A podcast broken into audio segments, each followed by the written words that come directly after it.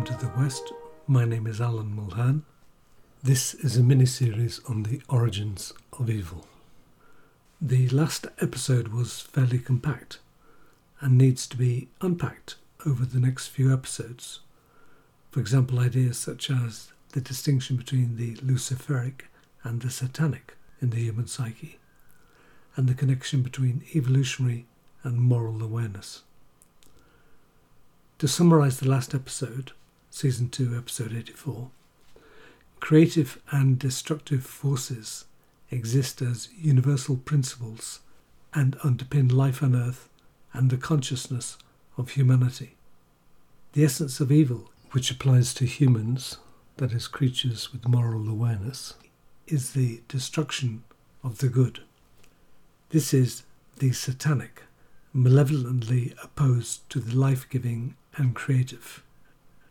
A distinction is made to the Luciferian, which is a movement to consciousness, and therefore, while liberating, is also the root of our alienation. Much of what we think of as bad, negative, egoistic in humans originates in our animal ancestry and has evolved. However, when primate instincts, appetites, and sexuality pass through the prism of human consciousness, they are easily magnified and distorted. Evil is regarded not simply as the absence of the good, the privatio boni, elaborated by St. Augustine to become a teaching of the Catholic Church, but as an active destroyer of the good, the perditio boni as I termed it. To clarify and translate, privatio boni in Latin, privatio means privation or absence, and boni means of the good. So privatio boni means privation or absence of the good. And the opposite term I've invented is perditio boni, which means the destruction of the good.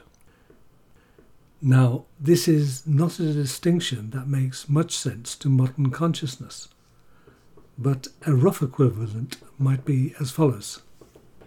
Many people believe that human beings are born naturally good, and any shadow, malfunctioning, or later emergence of evil is the result of trauma or disturbance of some kind. Something dark has to happen to us that deprives us of the goodness which is our birthright. Thus, when psychotherapists hear of malevolence, they are inclined to inquire of its supposed roots in the early family dynamic. However, the perditio boni idea suggests that human evil can result from people who are not necessarily disturbed by trauma. It is simply a potential in human nature and can surface for many reasons, some of which we can't pin down at all. Naturally, since mankind began to think morally, the question of the origin of evil was a continual problem. Let us look at some examples. We begin in this episode with the ancient Egyptians and the Judaic tradition. The ancient Egyptians held the dual principles of creation versus destruction, as well as order versus chaos, to be an eternal struggle.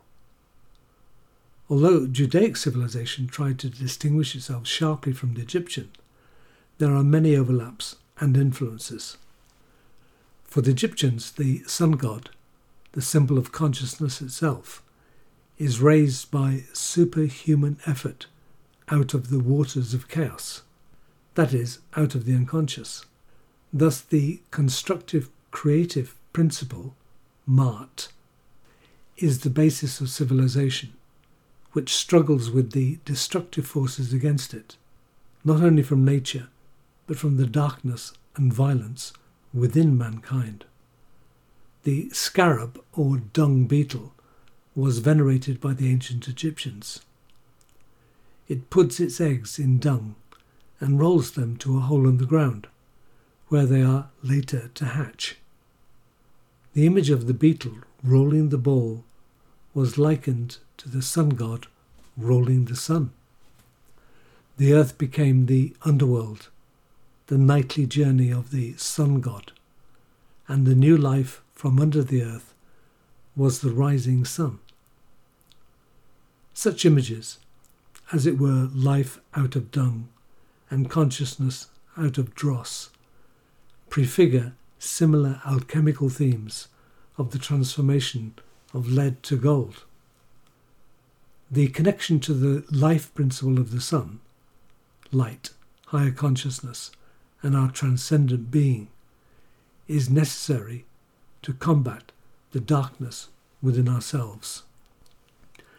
By 5,000 years ago, the Neolithic revolution in agriculture had produced large, concentrated human populations, especially along subtropical river basins such as those of the Nile. Order now meant the establishment of society, law, and regulation, requiring clear and firm leadership and control. Order and civilization were synonymous, which needed not only reason to establish them, but higher forces to give them sufficient authority.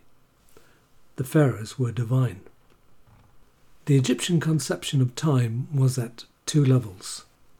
Firstly, that of the gods, in linear time, consisting of narratives concerning their struggles, which constituted the archetypal principles that governed human existence and consciousness.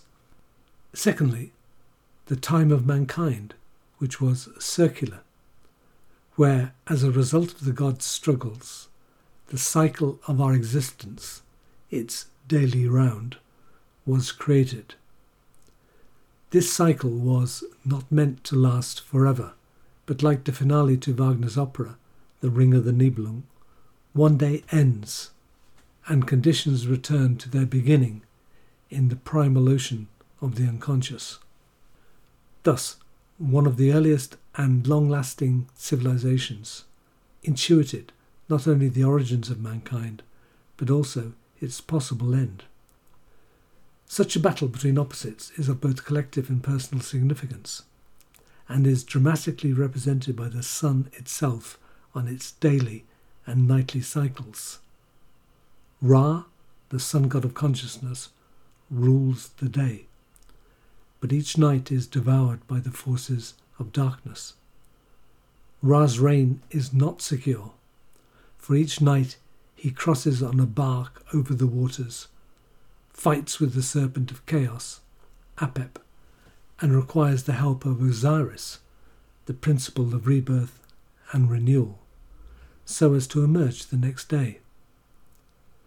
This battle between the forces of light and darkness symbolizes the inner state of mankind, the nature of the psyche. The forces of order, the creative principles that have fashioned the existence of not only life but the human psyche itself, are threatened by chaos and destructiveness. Egyptian mythology indicates that a battle between the light and dark sides of our nature has been part of the human experience since the beginning of our emergence from nature. The story of Isis and Osiris is a founding myth concerning the nature of good and evil and the eternal battle between them. The story of Osiris's death at the hand of his brother Seth was told across thousands of years of Egyptian history and had numerous versions. They all agree that in the beginning Osiris and Isis were happy and in love, rather like a Judaic version of Adam and Eve. A primal couple, except they were gods, united in love before the emergence of evil. Isis was Osiris's sister and she was to become the most famous goddess in Egyptian history. Both myths, the Judaic and Egyptian, think of love as more foundational than evil. The brother of Osiris and Isis, Seth, was malevolently jealous of Osiris. There are many versions of this myth. The one told in the pyramid texts tells of a physical battle between the two brothers, at the end of which Osiris is defeated and dismembered by Seth. His body parts are then found by Isis, who brings him briefly back to life in order to impregnate her. She subsequently gives birth to Horus, who later slays Seth and re-establishes the kingdom of peace and good rule, Ma'at, civilization. Osiris leaves Earth and is either in the underworld or the starry firmament as a constellation. He embodies the principle of rebirth and justice. He is God of the underworld, judge of the dead. In this lasting, great, and popular myth, creative and destructive forces are the underlying structure of good and evil. Osiris and Seth are polar opposites. Moreover, the power of evil at first appears quite comprehensive with the brutal victory of Seth over Osiris. But later, the principle of civilization, Osiris and Horus, wins. In the Judaic myth, the first introduction of psychopathic type evil is also of one brother towards another. Cain, who also kills his brother Abel.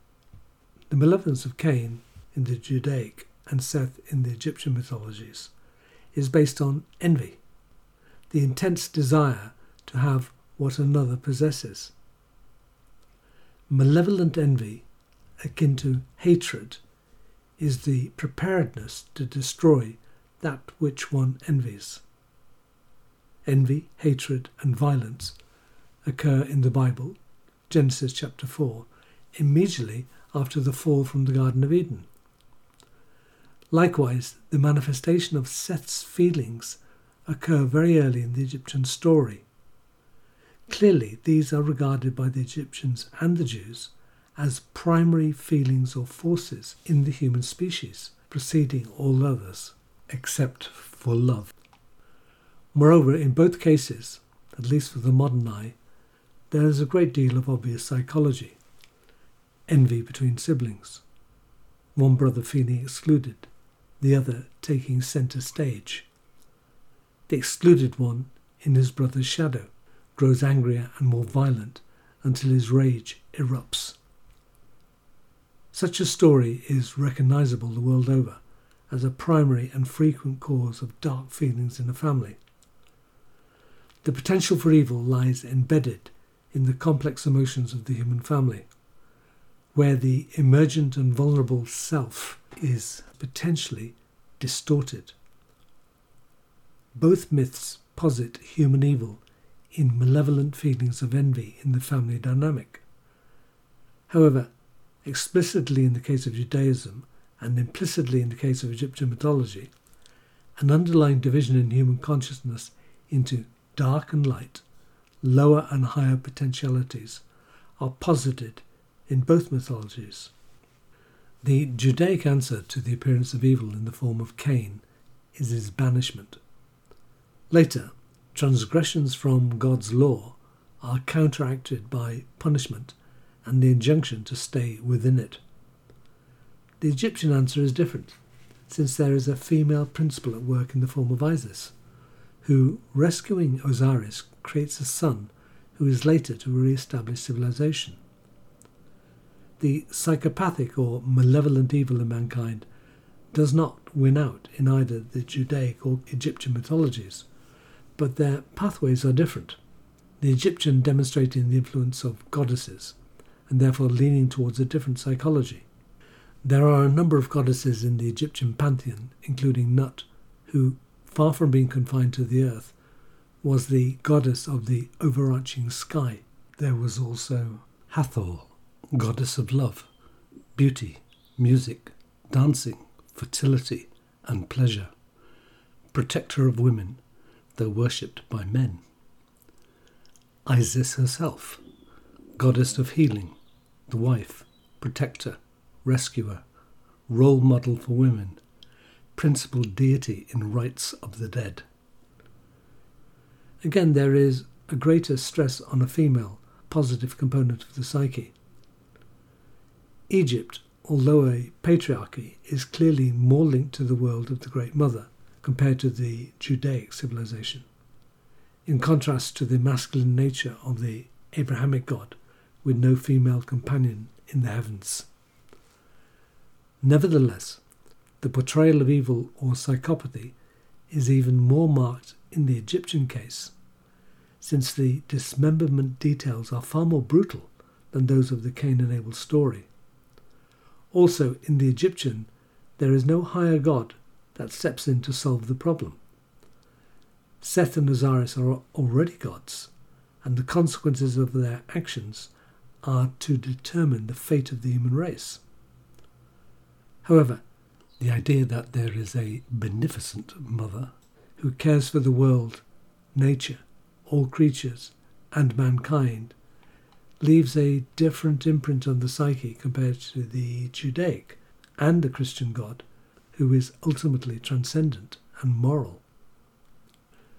Mankind's fallen state is the result of the emergence of ego consciousness, for which the word fallen is only partially accurate. That is in reference to the fall from the Garden of Eden, fall from nature, fall from an original oneness. Mankind also arises out of the unconscious in stages. Our emergence in Africa around 200 to 300,000 years ago was just the beginning of a series of steps in which ego consciousness became more extensive and better established in the psyche and freed us from a state of unawareness. The Neolithic revolution, agriculture, and the subsequent move to the patriarchy were critical later stages in this process. Consciousness, therefore, escapes the clutches of the unconscious and experiences a sense of freedom. On the other hand, it experiences loss. It is with the patriarchal religions that the myth of a fallen state gathers force. Thus, we have a distinct feature of the human psyche. It is divided into various components which see and experience the world quite differently. The separated ego suffers from limitation, division, and an inner state of emptiness. Shame is easily instilled into early consciousness. A sense of loss and a fear of death emerge. This sense of shame and anxiety is defended against. Resentment and dissatisfaction emerge. Out of incompleteness and inadequacy, a sense of inferiority and envy arise, which provokes destructive attack on goodness. Inner conflict based on inadequacy gives rise to malignancy. With the fall into ego consciousness, mankind also becomes aware of a higher state, something divine within, which is projected into the heavens and into the gods. However, dark envy and destructiveness attack this higher self. Thus, the myth of Lucifer's opposition to God, his pride that he was as bright and shining as the Creator, can also be interpreted as envy and malignant attack. Such a myth clearly strikes a response in the psyche since it is a symbolic narrative of one of its central dilemmas. This is the capacity of one part of the psyche, the envious and malignant, to attack and sometimes destroy the good part, the creative, loving, and bountiful. It has been persuasively suggested by Melanie Klein, the controversial yet highly influential member of the British Psychoanalytic Society, in the mid 20th century. That envy and subsequent rage attack upon the mother is a common infant fantasy. This is primarily an intra psychic phenomena, that is, within the psyche, a fantasy experienced within. This implies that the good parts of the psyche can be attacked in envious and malevolent attack by other parts of itself. With this, as an internal drama, it is not difficult to imagine how it is projected onto others, the external world, and into mythology.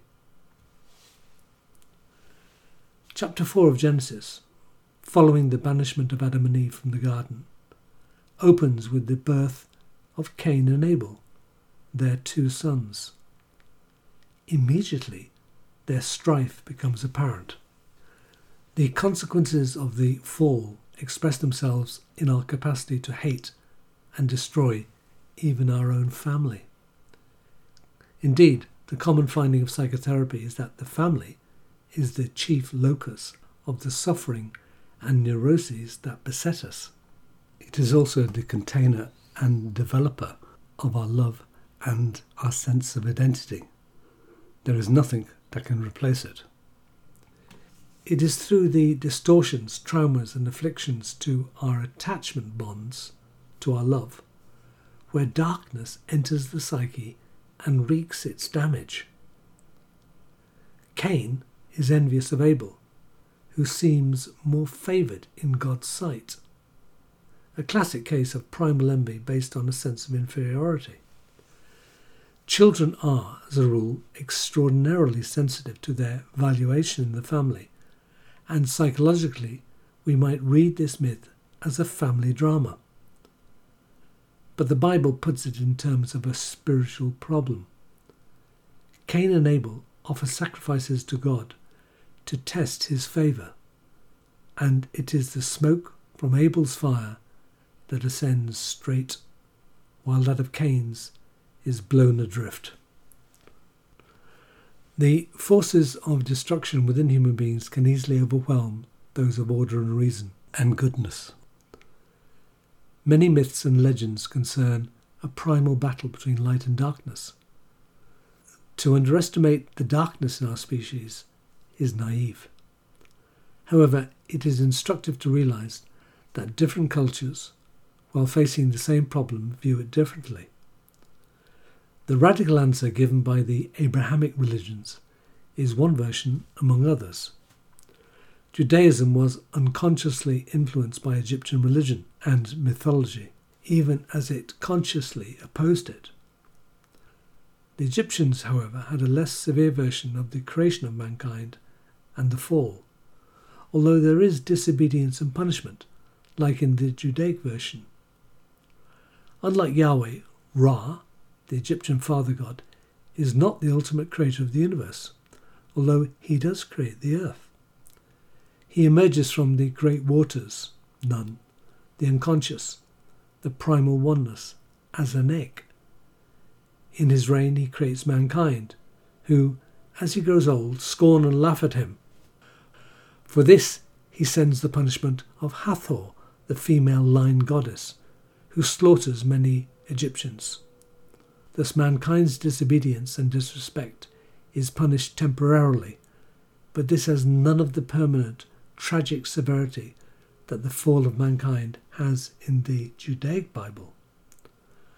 Ra's rule on earth also has only a limited duration, and he is replaced by Isis, who forces his secret power from him, a movement to the feminine.